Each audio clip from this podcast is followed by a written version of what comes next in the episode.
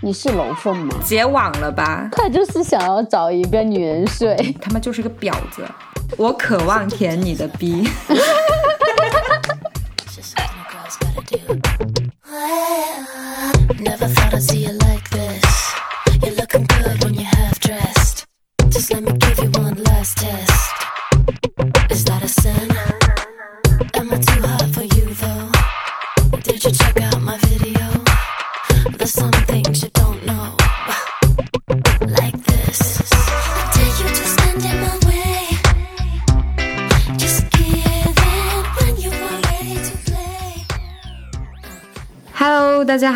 好，这里是喷泉公园，我是最近打泰拳打到瘫痪的乔乔。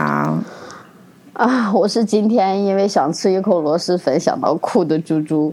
中午的时候，我妹回家吃饭，然后因为我我日常的话就是清汤寡水的，你知道吗？要不鸡胸肉就是鸡胸肉，菜就是菜，然后没有没有调调料汁，也没有什么其他东西。但是我是一个四川人的胃，然后我已经连续吃了很长这样子时间，就算我出差也是这样子吃。然后就我我吃的这么清淡，对，然后我的主食应该是干燕麦，我太痛苦了，没有办法，就是吃我想吃的那些主食。然后我妹就煮了一包螺蛳粉，然后我在里边夹了一筷子，哦，我的眼泪。但是我看到，就是看到别人想一下，如果自己，因为今天的时候我在朋友圈看到有人在打比赛，然后想一下，如果自己能呈现一个那样比较好的状态的话，忍了。我你知道，我其实以前一直是一个不爱运动的人，但是现在开始运动的话，我真的感觉好像感触还蛮深的。嗯我小时候从老家转转学到广东这边读书，然后当时转过来的话，我基本上每一个科目都是全班的亚名，嗯，但是 但是有两个科目全班倒数第一名，一个是英语，还有一个就是体育。嗯所以我那个时候就默认自己是一个就是语言能力很差，然后没有任何的运动细胞的人。嗯但是就很神奇，我打死我也不会想到说，我现在每个月的大部分的收入都是来自于我说话。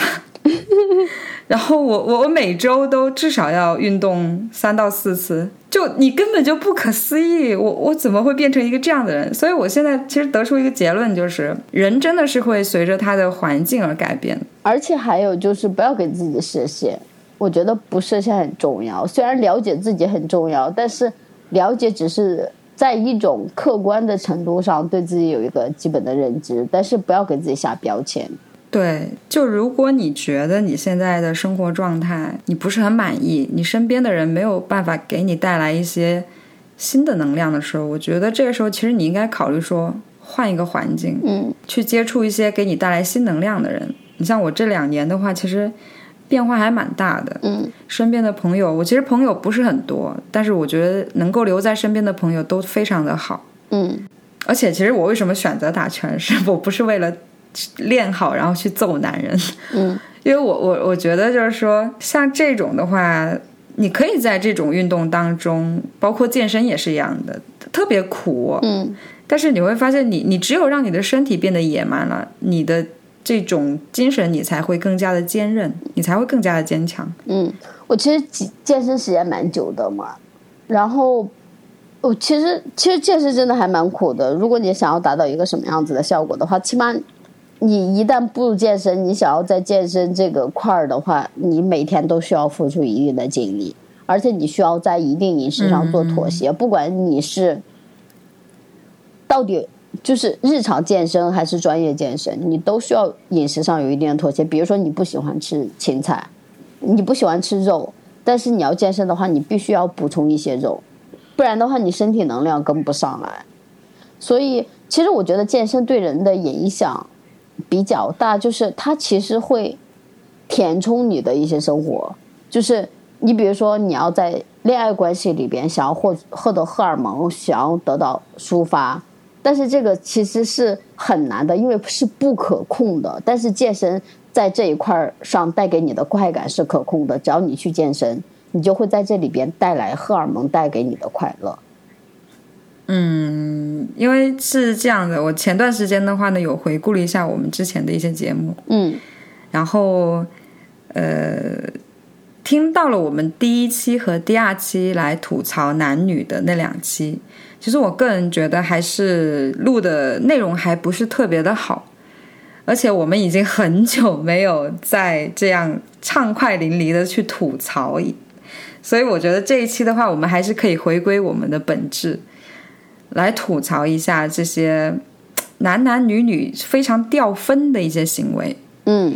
因为我们在生活当中，你会经常会看到有一些女孩长得很漂亮，嗯。然后整个气质都很好，但是他总会因为做了某一些特别掉分的事儿，会让你觉得这个人的 level 一下就掉下来了。嗯甚至有一些女孩外形非常好，条件也不是特别差，但是她老是去遇到一些渣男，而且掉进渣男的陷阱，永远出不来。嗯其实也是因为她的行为给她掉分了。嗯甚至还有一些男的，就是一手好牌打到稀烂，条件也可以，长相也可以。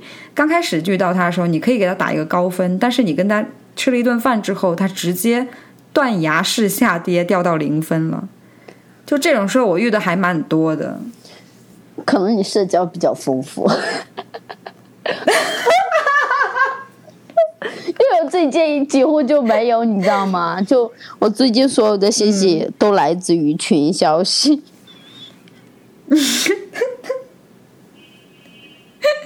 所以你在跟我聊这个话题的时候，我就在想啊，天呐，我要吐槽什么？因为如果之前的话，有很多可以吐槽吐槽男士的，为什么呢？因为毕竟有那么多舔狗，对吧？但是今年以来，咱们做节目之后，我是真的一个都没有了。我已经很久没有享受过那种众星拱月般，每个星期要拒绝好几次、好几个男的好几次的这种约饭了。那我觉得你的舔狗都还蛮用心的，说明他们其实有听过我们的节目。嗯，我觉得会有，因为而且其实，嗯，就是我我是一个在朋友圈毫不掩饰自己的人，包括我朋友圈发的一些东西，我爸我妈都知道。你看我日常发的是什么？发 发的要不就是健身，自己一身膘，就很很很强执行的健身，然后稳定的发咱们的节目的内容。就上次有一个男的认识还蛮久的，上个公司同事，然后发了一张照片，他他他把那张照片保存下来，然后又发给我，然后说你长得好，你这张照片好性感哦，然后我就发了一个省略号，他再也没有出现过。哇，这种行为我其实觉得也，其实还稍微好一些。你有没有遇到过那种，就是说你发一张照片之后，他在朋友圈里面就是直接，我觉得是语言性的骚扰。我没有经历过，而且我很诧异，你知道什么吗？就是，呃，我经常是在极客上活跃的，然后极客上会有很多女孩子发她们自己的照片，但是实际上来讲，我觉得我要发的比她们更要尺度大一些，就因为日常自拍，我其实也没有发过什么低尺度的照片，但是从来没有人骚扰过我，就是起码今年以来。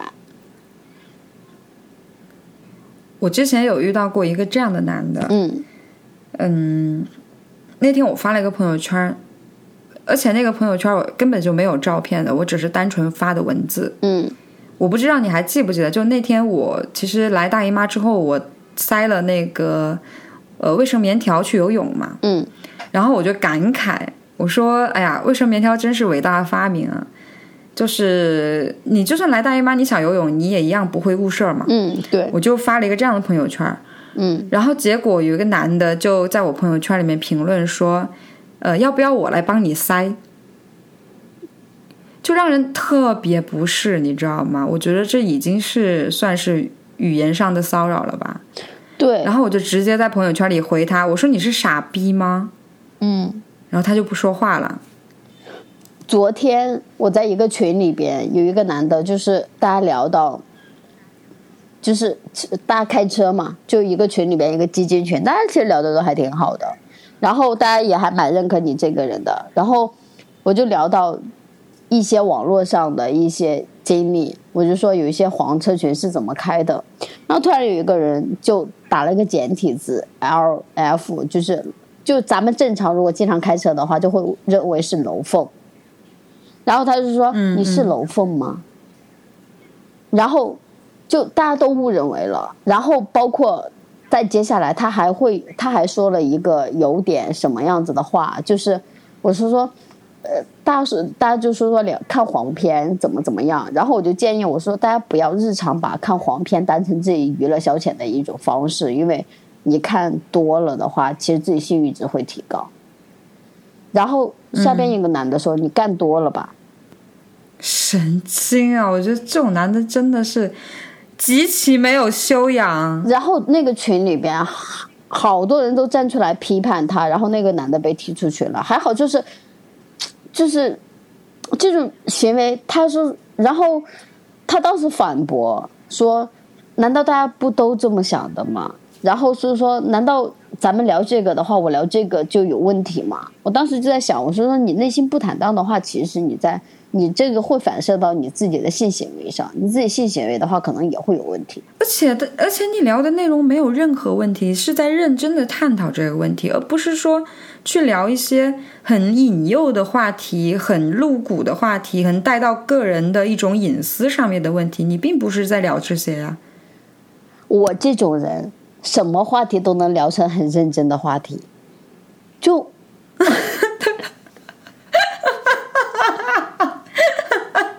你唯独在床上，你就他妈爱讲笑话。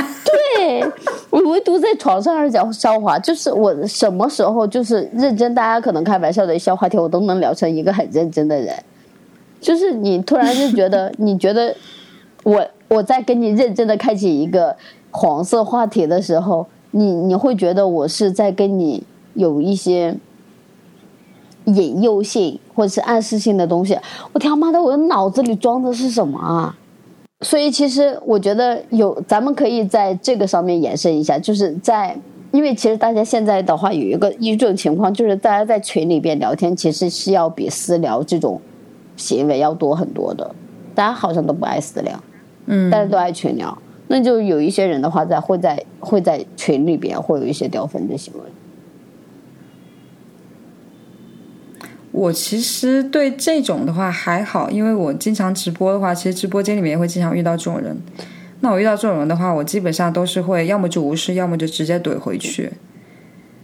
嗯，但是我觉得就是我遇到过一个这样的男的，我觉得，我觉得可能大部分啊，大部分的女的应该都有遇到过这种男的。嗯就他是会是一种更高阶级的这种装逼，其实是一个逼奴在隐藏自己。我之前呢遇到一个这样的，他是做这个餐饮方面的，嗯，他现在还在我朋友圈，他前两天还约我见面，我拒绝他，反正就做餐饮的。然后呢，有一天他发朋友圈，我们其实很少聊天，很少聊天，但是那天我为什么找他呢？是因为我看到他发朋友圈，他卖的那个东西啊，那个吃的东西啊是即食的。你像我自己一个人住的话，有时候想做饭或者什么，我觉得那个东西很方便，我就想买一点回来试一试，你知道吧？嗯然后我就看到他发朋友圈，我就主动问他，我其实是想在他那里花钱买嘛。嗯然后后来他看到我一问他呢，他就直接说你地址是什么？你发给我，我给你寄过去。然后我就把地址发给他了，然后我还把钱转给他。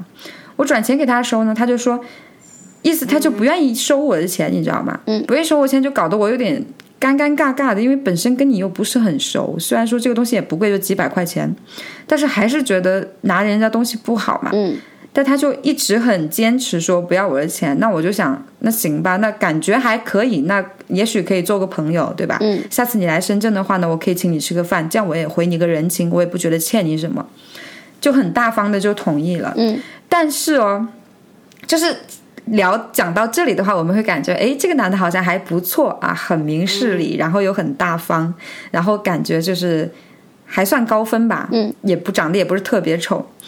但是后面的故事就峰回路转，就惊掉下巴。嗯然后他就开始，他就马上就说：“你看我是不是很大方啊？”这句话就让我有点不太舒服。我这个人特别敏感，嗯特别细腻，就是他这句话就让我立马不舒服。就是你有没有想过，就是当一个人他特别强调他自己的付出的时候，其实实际上就是一种索取嘛。对他其实想让你回馈他什么？对，果不其然，后来我们的聊天内容就特别诡异，他就开始表达他自己在性爱方面的看法，然后又表达他自己很呃性爱观很高级，就是想他的快乐来源于让女方爽。嗯，哎，这么想的话，好像听的话好像也没有问题啊，OK 的，没有问题的，这个逼装的还算可以，不算太 low。但是后面再接往后的时候，他就开始肆无忌惮的说自己很喜欢舔女人，然后就开始给我发一些那种很色情的那种表情图，然后再到后面就发展成什么呢？我其实很明确的表示我不想跟你谈论这个话题了，嗯，因为我是一个特别不喜欢别人这种特别带有针对性的这种聊性的话题的，嗯，但是他还是一直都不打住，他。那段时间基本上每天跟你报道就是早安、晚安、午安，吃了吗？睡了吗？在干嘛？这种。然后你如果不回他的话，他就会问你：你怎么不回我？你是不是你为什么不理我？就这这种行为就很掉分。嗯。然后接着最后是什么事情导致我彻底不理他了呢？他有一天跟我说：“他说他想舔我。”嗯，我当时立马就鸡皮疙瘩从脚底一直到头皮，你知道吗？我就觉得自己被性骚扰了。嗯，然后我就特别生气，但是由于我们拿了别人的吃的东西，吃别人的嘴软，他妈的，我就不该要他的东西，我就特别后悔，你知道吗？但是这个时候已经没有办法了，你只能是就忍着，你没办法把他拉黑，然后就。就一直忍着，一直忍，后来他也没怎么联系我了。就是这个故事，就让我觉得，就是他其实就是打着他前面打着说，我是很享受性爱，我的性爱的快乐来自于让女方满意的这种旗号，其实他就是一个逼奴嘛。所以其实大家在刚开始就标榜自己是一个什么什么样子行为的人，或者是这个方向的话，就是会强调自己的人，我觉得。首先，这个人的话，可能就不是什么好东西。对，哦，对了，你知道吗？他就他开始时候跟我聊天的时候，有意无意的透露出自己是一个富二代。就是你跟你会发现，你跟他聊天，他的话题，他的说的每一些话都特别有针对性。就是他都会给你一个一个暗示：我是一个富二代，我是一个愿意付出的人，我是一个愿意让女生享受的人。然后我是一个不计较的人，我是愿意怎么怎么怎么样你的人。他表现出的都是一些好的信号，但其实他每一个好的信号都是有一个铺垫。我希望你可以怎么样？我给我舔一下，就是我渴望舔你的逼。对，就我铺垫了这么多，就是我希望，对吧？我觉得，如果涉世未深的小姑娘的话，可能会被他套到吧。对，就我其实觉得，其实觉得就是你对你对一个自己就是观念很独立，就是起码思想很独立的这样一个女孩子讲你是一个富二代，我其实觉得就很那个什么的了，掉分不是没脑子，就是没脑子，不是掉分。就没有想过，其实 如果一个思想独立的女孩子，根本不会因为你是一个富二代怎么样你，她只会觉得傻逼。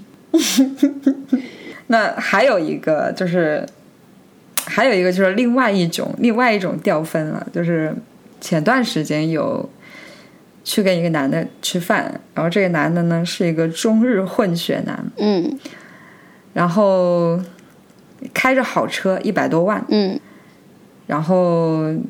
整个感觉都很 OK，很不错，聊天方式也很自然，嗯，也不做作，也不会装什么的。但是呢，你多跟他聊了几句之后，你会发现就出现很多的问题，嗯，就他喜欢对女人品头论足，嗯，而且他的这种品头论足是已经到了，就是说跟你走在大街上，他都会说前面的女的，前面一对闺蜜。穿什么颜色衣服的女的，呃，身材更好；穿什么颜色衣服女的身材不好。那个女的屁股比较靠下，那个女人的腰比较细。就是你会感觉他无时无刻在对女人品头论足，嗯评论女人的阴道，评论女人的身材，评论女人的长相。然后我在跟他说话的时候，其实我觉得啊，嗯男人注视女人的胸，这个事儿能够理解，可以理解。嗯，但是你不要在我跟你讲话的时候，我眼睛看着你的眼睛的时候，这个时候你的眼睛在盯着我的胸，这就有点尴尬。就很猥琐，你知道吗？然后你你瞄过去，你对着他眼睛。想讲你的话的时候，你发现你他他的眼睛不是对着你的眼睛，而是对着你的胸。对对对，而且是我们在交谈的过程当中，他的眼睛对着我的胸，我当时真的想白眼翻到后脑勺，你知道吗？就是我也是第一次见到这种男人啊，然后就就就当时就心心里感觉就特别不好。然后除了品头，呃，还有一点就是不太好，就是说，呃，这一点的话，我也是第一次遇到这种男人。就是你知道，就是路怒症的话，其实男人、女人多少都会有一点点，对吧？嗯我没有说开车可能遇到乱开车的人，可能也都会稍微骂一骂什么，我觉得这个都很正常。嗯但是他不光骂，嗯，他骂的比较狠，而且他会怒踩油门。哇，好恐怖哦！这样子，你有没有问他有没有出过车祸？我没有，我当时已经不想说话了，因为当时吃完饭回来，他的分儿已经掉到零分儿，我就不想跟他说话了。然后回来的路上，他又怒踩油门，我当时就觉得这个人极其的幼稚，极其的性格，呃，这种脾气也不稳定。嗯他虽然外表很，就是呃交流起来比较算是比较真诚的，但是他可能就是他本身就掉分嘛，然后就是说他是一个很难控制自己情绪的人。我现在在现在在我看，就是我我对一个男性能不能认可有一个很重要的点，就是他能不能，他能不能就是克制自己的情绪去做一些事情。如果他不能克制自己的情绪的话，我觉得这个这个男的不行，就是做不成什么大事。如果你自己想什么，你自己情、你自己想什么，你自己情绪都能被别人影响的话，你自己能做出什么样子理智的决定呢？所以我觉得吧，就是克制情绪的话，真的是第一素养。你不管你在家里是什么样子的，你在家里摔杯子，你在家里自杀，我都不管你，对不对？你这因为 你在家里怎么痛苦都，我觉得都无所谓。但是你在外界的话，你起码得给人一个你是一个平和心态的成年人。但你知道，就是有一些人他是真的是控制不了，嗯，但是有一些人的情绪爆发，他其实是为了达到他想要的目的。嗯就你说的，你自己在家里面摔杯子或者怎么样的话，没人管你。但是如果真的是他一个人在家的话，他可能就发不了脾气了，嗯因为没有人，没有旁观者，没有旁观者，他达不到自己的目的，他自然的他也就不发脾气了。对，确实有一些人是这样子的。你比如说，我要摔个杯子，我就是让你知道我不可不能日啊。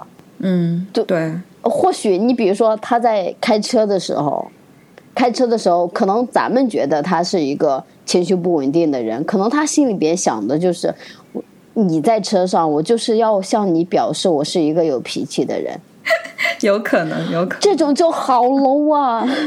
但是有很多男人都这样，就有很多男人格局低，都会这样，就是我证明我是一个不好惹的人，我要证我要是有一个异性存在的话，我要证明我是一个不好惹的人，我要证明我是一个有脾气的人，所以就会存在着有一些男的在女性面前打架，打架装大，对对对对对，真的会这样。就是有些人就是平时还正常，一有异性在场的话，他就特别起劲。就四肢不受控制，来回舞动。他跟我讲，你知道他跟我讲什么？嗯他说：“他说少妇都很饥渴。嗯”然后我就觉得莫名其妙，因为是突然间坐下来，突然间跟我说这么一句话，嗯我觉得挺莫名其妙的。我想说，哎，他为什么突然间会说这句话？然后我就应和他，我故意迎合他的，我说啊、是我朋友都这么说的。嗯然后他就把他的手机给我看，他说：“你看这个少妇，就在朋友圈里面啊，在朋友圈里面翻着他朋呃他这个微信好友的一张照片，他说：你看这个就是少妇，她非常的饥渴，所以他其实就是一种炫耀的情绪在呀。就很 low，你知道吧？特别 low。这种男人就真的是你刚开始见到他的第一眼的时候，你觉得他的分，你可以给他打打高分，但是你跟他相处说没说过几句话，你就会发现他这个人真的 low 到谷底了。所以后来吃完饭回来之后，我也再也没跟他联系过。太 low 了，我觉得很 low。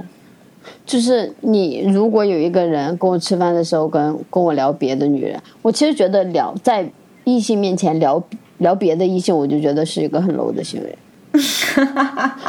那太他妈多了，太多了。就我我其实还蛮排斥的，就是如果大家是共同的朋友，我觉得是完完全全没有问题，是可以聊的。你比如说，就是我我我和我和另外一个朋友在一块儿，我聊说说我特别欣赏一个男孩子，我觉得这是没有问题的。我聊的都是对方很好的东西，我觉得是正常表扬的一种方式，对吧？我觉得是没有问题的。嗯嗯，但是如果有一个有有一有一个男的在我面前，他诋毁女人，他其实他诋毁女人的态度就证明了，他诋毁对对其他女人的态度就证明了，他其实也会在别的人面前诋毁你。肯定的，肯定的。就是如果如果你在对一个人的时候，这个人嘴里面冒出来的全是诋毁的话，那他可能在对谁都是诋毁的话，他可能不存在夸奖的话。For whatever reason, I feel like I've been wanting you all my life. You don't understand. I'm so glad we're at the same place at the same time. It's over now. I spotted you dancing. You made all the girls stare. Those lips and your brown eyes, and your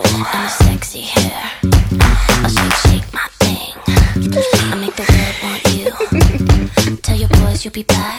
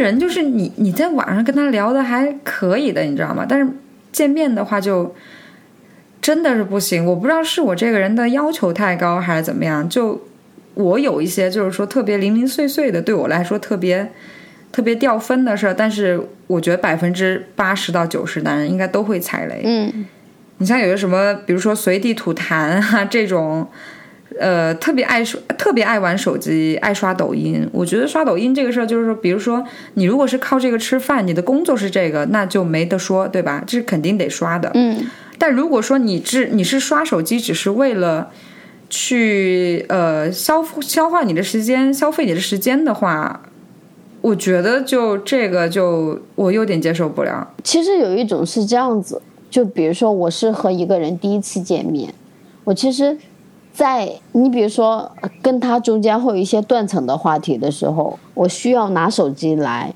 消除一下我自己的尴尬。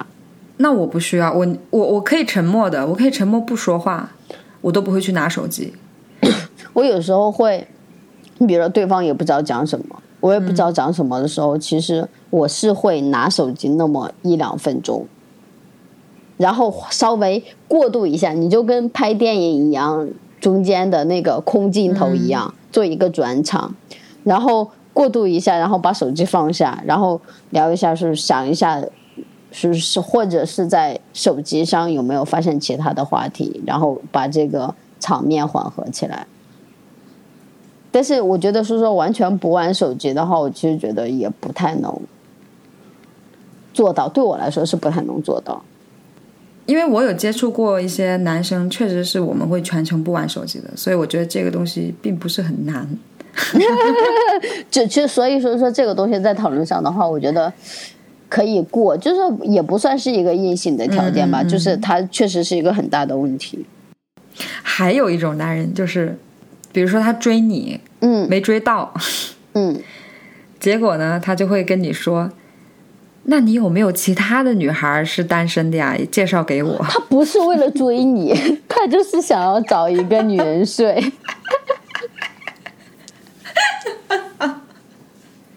就这种就特掉分，你知道吗？就他会问你说：“哎，你有没有女性朋友？呃，准想找个炮友的？” 还有还有这样，我这个的话，我有吐槽，就是咱们刚开始做节目的时候，咱们刚开始做节目的时候，我觉得你也会遇到我这样子的情况，就是有很多人跑过来问，乔乔长什么样啊？乔乔长得好不好看？能不能介绍乔乔跟我认识一下？有有，太他妈多了。我当时心里边真的是，去他妈的！所以我觉得你也会遇到这样子的情况。哎，猪猪长什么样啊？猪猪长得好不好看？猪猪可不可以介绍给我认识一下？就关你屁事啊！我觉得这男的生活中是不是都没有机会接触女人啊？而且我我我之前遇到过一个很恶心的事情，就是我有个妹妹，就不是我有一个妹妹，就是我妹妹不是和我我我妹妹和我常年住在一起嘛，就会有一些男的追求我、或者是怎么样子的时候，他们我也会跟他们讲，他们会问说说你是想跟谁住在一块儿？但我从工作开始的话就跟我妹住一块儿，然后我就说我跟我妹住一块儿，他们就会说那你妹长什么样啊？就我很反感，就是你比如说我主动介绍我妹出去，我我妹长得是一个很漂亮的人，然后我们是什么样子职业，我觉得是可以，我认可你，我才会介绍我亲密的人给你。但是你主动问我妹长什么样，我妹是不是我？因为我妹是瑜伽教练，然后有一些男的很夸张、很过分到什么程度？我说我妹是瑜伽教练，然后他们会说那床上是不是可以做很多姿势啊？转手就把他拉黑了我。操，那我觉得好过分，好过分哦！这也是属于一种语言骚扰吧？是语言骚扰，但是有很多男的就直接会赤裸裸的表达出来。但是你知道，就是有一些女的，她还真的不 care 去给这些男的介绍介绍自己身边的姐妹。我之前不是特别生气的跟你吐槽这个一件事情吗？嗯反正那个女的话呢，就是我以前的朋友啊，就是我现在已经没有跟他联系了嘛。那这个事儿的话，我其实也还是要说出来，我真的比较 care。就是有一次我们去喝酒，那个时候其实那段时间我刚失恋，嗯我跟你讲，正正当当的表真的不可怕，嗯而是这种打着为你好的这种婊子，就这他妈的就真的恶心，真的可怕。就是当时我刚失恋没多久，然后他呢就打着说看着我失恋了，为我介绍男朋友的这种幌子，跟我看给我看一个男的，人那男的长得奇丑无比，嗯。但是人家说，人家虽然长得丑啊，但是人家很有钱哦，人家从小怎有多励志，就跟我给我掰扯一大段他的这种励志的故事，然后我就说，再励志再有钱，老娘也不要，因为他们长得太丑了。然后他就说，他说这个男的呀，一直在跟我说让我给他介绍女朋友。我听到这句话，我觉得不对劲了。然后我就直接问他，我这个人比较直接嘛，嗯我说他想追的人是你吧？然后我朋友说对呀，但是我觉得他长得太丑了，我没看上他。我当时心里就他妈日了狗了，你知道吗？其实就是因为这件事情导致我后来再也没有跟他联系了。真正是因为这件事儿，嗯，因为我觉得你自己都明明自己都看不上的人，你还还介绍给我，什么意思啊？就就明摆着就贬低我呗。有些女孩子是会这样，就我很讨厌和女孩子相处，也是因为就很奇奇怪怪，有时候形容上。而且真的是名场面，就我唯一记得，我就唯一相处的一个名场面是什么？我大学毕业的那一那一天，我们班级群里边，因为当时我们班有两组人，就是闹得很僵，然后，然后有一他闹得很僵，然后有一组的一个女孩子是在我们是在我们寝室，然后他们对就是另外一的一组人，就是那个女孩子在寝室就攻击我们寝室的人，然后就攻击我，你知道吗？朱杰斌那次回来跟我讲跟我们讲她和她男朋友的事情的时候，她脖子上有吻痕，哎，就是我不知道她想表达什么，她不她可能就是想表达我不检点，和男人出去和谈了个恋爱，睡了一觉，然后脖子上有吻痕。然后重点是当时在班级群里，你知道吗？当时场面极度尴尬。他在群里面这样说啊他。在群里边，我们班班级群，哎，我发现有些女的恶意啊特别的明显，就女的坏起来真的是特别明显。我也有遇到过那种，就是说，比如说一个小群体里面，一个女孩就看不惯另外一个女孩，嗯，她也不直接去跟她发生冲突，而是她当着大庭广众的面去用其他方式去羞辱她，嗯，去酸她。我觉得这种行为真的是很很过分了，但是好像这种行为经常会在女性的小团体里面发生。但是我当时的想法是什么？我当时的想法，可能我从小到大就比较另类吧。当时的想法，起码有男老子有男人可以谈恋爱，有男人可以睡你呢。大学四年不是单身，逼都结网了吧？但是那种场面的话，就是因为不是所有人都是跟你这样子想的，然后突然有一个人就跟你就在大庭广众之下，突然一个女孩子大庭广众之下羞辱你，她其实那种女孩女孩是女孩子站在女女孩子攻击，你知道吗？荡妇羞辱，不是说一个男的攻击你，而是一个女孩子攻击你，嗯她她在对你进行荡妇羞辱。有一种特别表的荡妇羞辱，你就完全就就日了狗了，你知道吗？他还永远站在一个为你好的角度，嗯，你不要穿的太露了，外面很危险。老娘他妈穿了几十年，也不是几十年，老娘他妈穿了几年的吊带儿，怎么就没遇到过一次危险呢？而且还跟她男朋友一起来荡妇羞辱你，都是站在一个为你好的角度来她就是觉得你这样子的穿着很 low，不认可你的穿衣风格呗。那你就别跟我做朋友，不就完事儿了吗？对呀、他就会觉得，哦，对我之前是这样的，我上大学的时候，我们寝室的人这样跟我讲，就每次因为我也是从小到大穿衣风格就是这样子，他们会跟我讲，啊，每次跟朱杰斌一块出去，都会吸引来别人的难得的眼光。我跟你讲，他们主要的意思是说，眼光都被你给吸走了，不在他们身上。就因为因为，然后对我我还有一次经历过什么，我当时我我的那个我的那个男朋友就是从他们学校过来看我，那个前任从他们学校过来看我，当时我穿了一个吊带，然后我和那个我和前任在那个前排上课，我就听到后边有一个女孩子说：“看吧，我就知道。”吊带这种东西，我只要瞄一眼就不看不看这个女孩子是谁，我也知道是朱杰斌穿的，因为没有人会穿。然后，说的好像他妈的自己不穿奶罩似的。但是确实因为那时候一四年一五年嘛，但是后来哈，就后来那个女孩子当了一个时尚博主，我现在回想起来，她的时尚敏锐度一般啊。我穿个吊带那时候那样说我，因为当时我为什么觉得有点那个什么，就是因为他说我的时候，我那个我前任，我我那个男朋友还转过头去看那个女孩子，说他那个女孩子说你，我我觉得咱们俩都是属于那种直觉是非常敏锐的，而且是很很能明确的感受到别人对我们的恶意的。但是有一些女孩傻傻的，她就真的感觉不出来。就比如说，一个女孩跟你介绍男朋友，人凭什么跟你介绍男朋友？如果这个男的真的是特别优质的话，他自己还玩还来不及呢，还会介绍给你吗？他就是觉得说，这个男的是我挑剩下的，你又你又单身，好吧，给你吧，对，就很明确是这样子的想法啊。就像比如说咱们刚刚讲的，我就有见过这种名场面，就是我之前那个朋友，嗯他的一个前同事，他那个前同事就是小姑娘，小姑娘自己本身有问题，这个咱们就不说了，就各种乱七八糟的事儿。然后呢，小姑娘呢就把他当做是一个很好的朋友，你知道吗？嗯把他当做很好的朋友，是很信任他来的。然后呢，就嗯会跟他聊自己的感情上的问题。但是我这个朋友呢，就从来不把自己感情上的问题告诉这个女孩儿。然后这个女孩呢，就特别笨、特别蠢的那种，就一直把他当成真心朋友。然后有一次我们出去玩的时候呢，那个女孩就是发生了感情上的矛盾或者怎么样，她就在跟我朋友吐槽，跟我朋友说。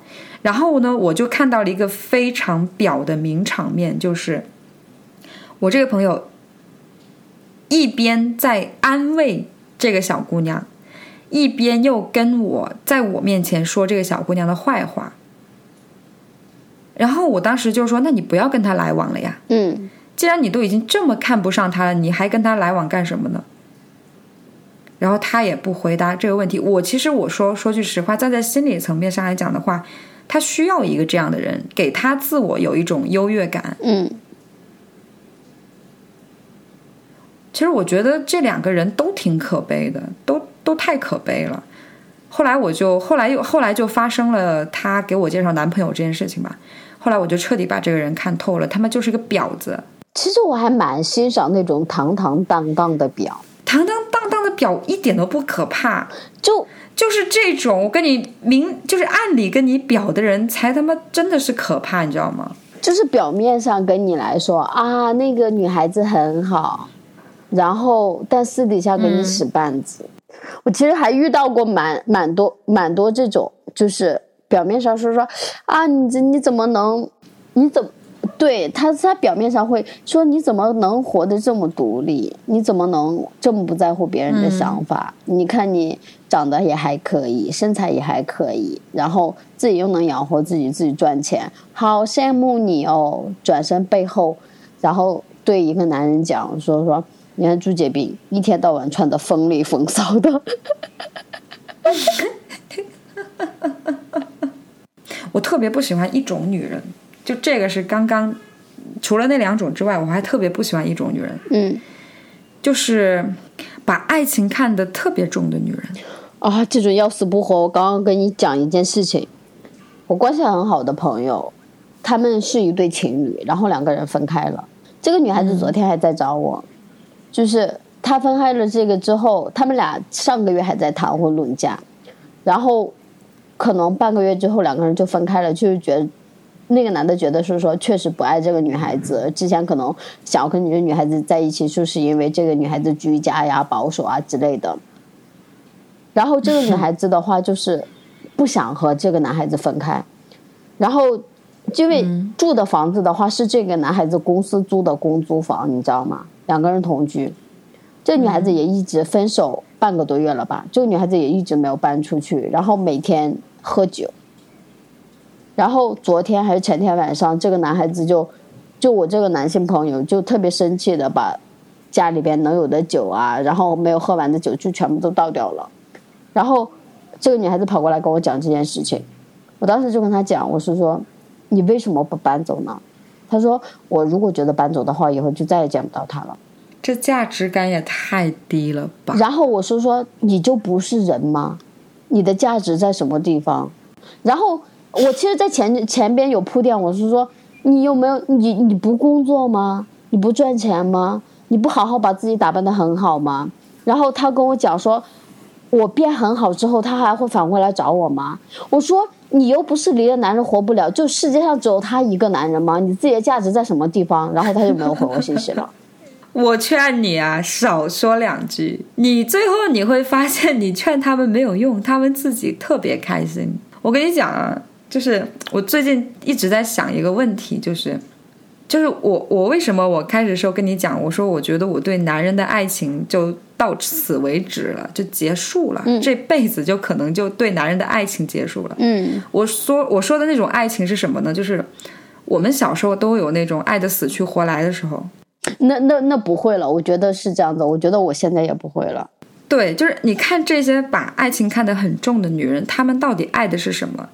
其实你回想一下自己爱一个人的时候，其实我们就是在爱一个自己的幻觉，就好像是就好像我们还是一个小 baby 的时候一样的，我们不知道父母是什么，但是我们知道会有有一个父母可以依赖，我们甚至都不知道父母该是什么样子。但是我们会幻想说父母就应该是我们幻想当中那个样子，然后我们见到现实的父母了，你就会把他想象成你想象中的父母那样子。谈恋爱也是一样的，你就是在跟自己谈恋爱，跟自己的幻想在谈恋爱。但是为什么当你在劝一个人的时候，让他你说啊，你应该让自己变得更好，对吧？嗯，或者怎么样？你看起来好像咱们说的没错，但是他不会愿意走出来的，因为。幻想是很美好的，现实是很残酷的。他不想要面对现实，他就想要幻觉，他就想沉迷于这个幻觉当中。但是男人不一样的，你你不管男人说什么，你不管这个男人说什么，说自己为这个女人付出多少，但是你说句老实话，你身边就你身边真真实实在爱情里面吃了大亏的男人有几个？我觉得是没有的。就上次的时候，还有个男人跟我狡辩说：“其实你们都不懂。”就我之前出差的时候，有一个就一个客户吧，他失恋，失恋之后就每天晚上喝酒，大家都在忙工作上的事情，他就喝酒。然后我们就在聊这件事情，他说：“那你其实不懂，男人失恋了之后，其实男人要比女人要深情。”我当时就这种比例吧，就是。太低了，你知道吗？就是把爱情当成自己生命中很重要一部分的这种男人比例太低了。大部分的都是女孩子，在谈恋爱的那一刻就把对方当成生命中很重要的一部分。我说句实话，我是觉得百无一用是深情，因为深情这个东西，它就是他妈的不需要付出，我只需要装深情。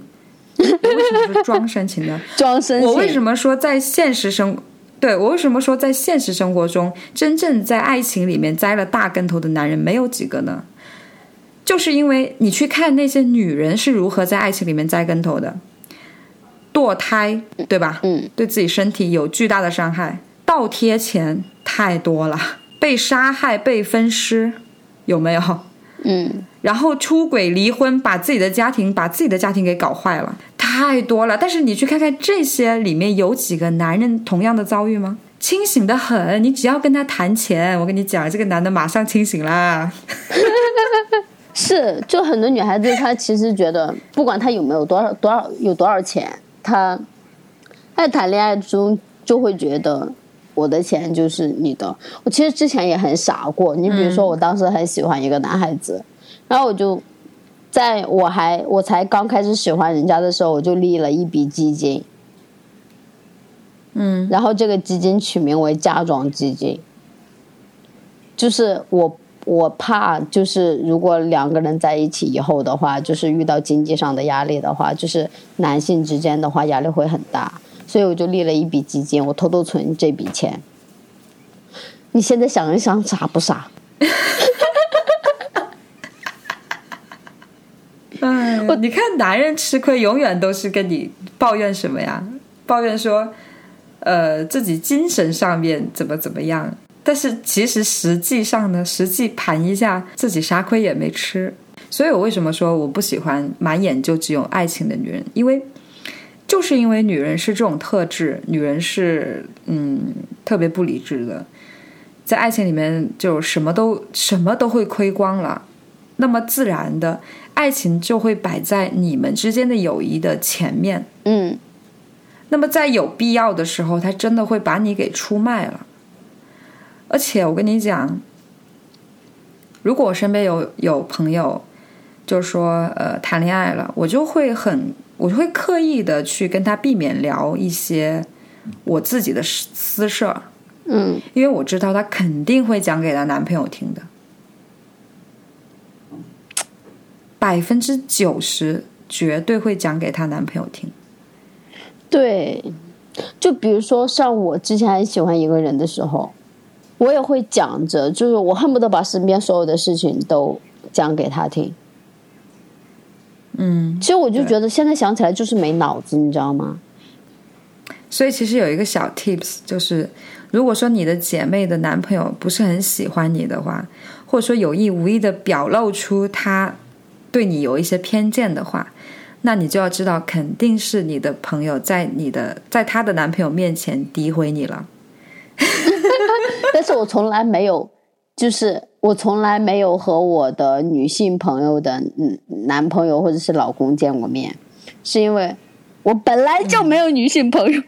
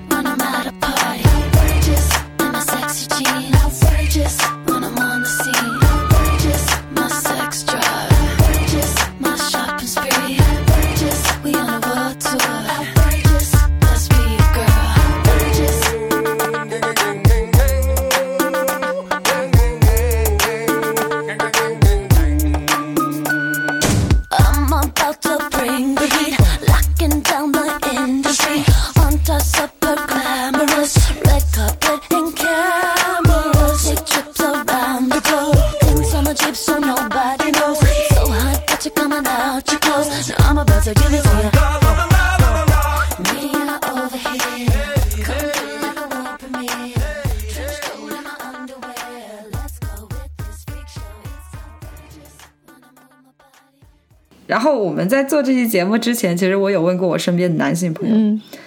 就什么样的女人对于他们来说会做了一些什么样的行为会比较掉分，而且我问的都是一些逼奴，嗯，就是 就是如连逼奴都觉得掉分的话，我觉得这个行为就应该是特别掉分。嗯。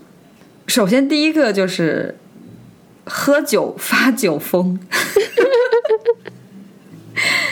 这个故事是这样的，就是我一个朋友，就是认识了一个零零后的小妹妹。然后呢，有一天晚上呢，我这个朋友寂寞难耐，然后呢，鸡巴蠢蠢欲动，嗯于是呢，就约了这个妹子。他们约定了一个时间，结果这个妹子呢放鸽子了，放鸽子。然后我朋友就想算了吧，就在家睡觉吧。然后到了晚上差不多十二点快一点钟的时候，这个妹子又给他打电话，嗯让他去接她。然后呢，由于他的鸡巴蠢蠢欲动占领了他的大脑的理智，于是他就开着车去接他了。嗯接他往下 接他之后，发现他喝醉了，喝的烂醉。嗯然后就在他的车上发酒疯，然后我朋友就感觉看到他发酒疯，他就毫无兴趣，立马就兴致全无，就说：“那我送你回家吧。”然后他把人家送回家，结果那个女的在车上还当着我朋友的面打电话给另外一个男的，说：“我好想你啊。”我操，就太表了吧！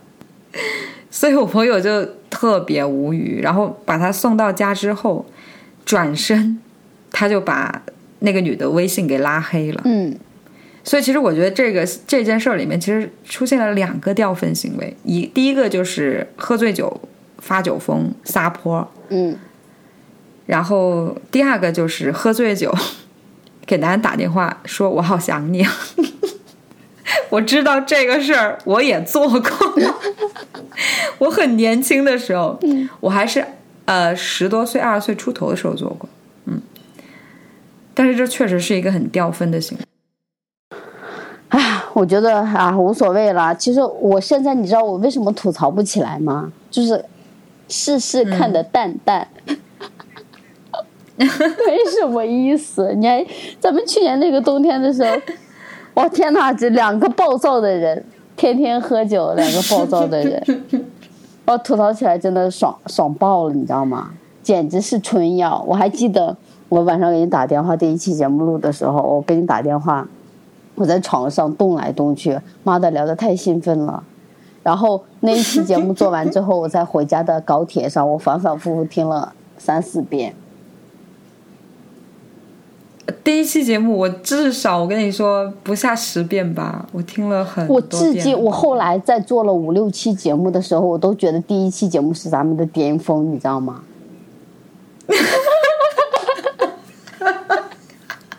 虽然最后只巅讲，峰之作，就是你虽然最后只剪了三十分钟，但是咱们那一次聊了嗯，三个小时吧，对对对对，觉得简直吐槽到爆。可能咱们确实录节目越来越多，对一些现象和行为都习书平常了。